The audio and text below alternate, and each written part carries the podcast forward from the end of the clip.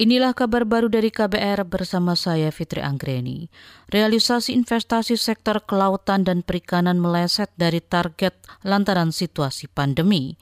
Hingga triwulan ketiga nilainya baru mencapai 4,5 triliun rupiah atau kurang dari 90 persen. Kontribusi terbesar berasal dari sektor budidaya dan pengolahan. Hal itu disampaikan Dirjen Penguatan Daya Saing Produk Kelautan dan Perikanan KKP Artarti Widyar seperti dalam acara webinar KKP kemarin. Apabila menilik kinerja investasi sampai dengan triwulan 3 2020, realisasi investasi sektor kelautan dan perikanan yang bersumber pada penanaman modal asing, penanaman modal dalam negeri, dan kredit investasi telah mencapai 4,55 triliun rupiah atau mencapai 87,33 persen apabila dibandingkan dengan target tahun 2020. Dirjen Penguatan Daya Saing Produk Kelautan dan Perikanan KKP Artarti Widiarti menambahkan, investor asing sepanjang tahun ini didominasi lima negara, yakni Tiongkok, Singapura, Thailand, India, dan Jepang.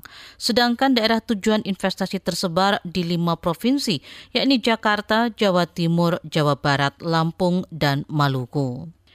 Pemerintah Kabupaten Banyuwangi, Jawa Timur sudah menyiapkan puluhan petugas vaksinator menjelang vaksinasi COVID-19. Petugas diambil dari masing-masing perwakilan puskesmas. Kepala Dinas Kesehatan Banyuwangi, Wiji Lestariono mengklaim mereka sudah mendapat pelatihan lewat daring dari Kementerian Kesehatan. Namun demikian, selain 90 orang ini melihat uh, metode pemberian vaksin ini melalui dengan cara suntikan sama seperti uh, penyuntikan imunisasi yang lain, hmm. maka sebetulnya kita punya lebih dari 90 petugas vaksinator hmm. yang siap untuk mendukung pelaksanaan vaksinasi COVID-19 di hmm. Banyuwangi ini. Kadis Kesehatan Banyuwangi, Wiji Lestariono juga mendata petugas kesehatan yang mendapat prioritas disuntik vaksin. Namun hingga kini belum ada kabar kapan vaksin COVID-19 akan dikirim ke Banyuwangi.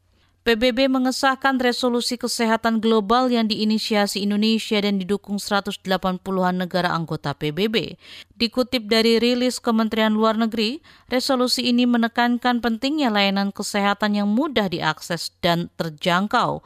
Pengesahan resolusi ini diklaim sebagai bukti nyata kiprah Indonesia memperjuangkan solidaritas global terkait kerjasama kesehatan khususnya di masa pandemi.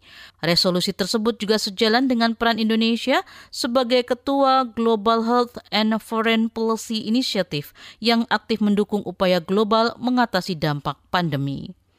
Demikian kabar baru dari KBR. Saya Fitri Anggreni, salam.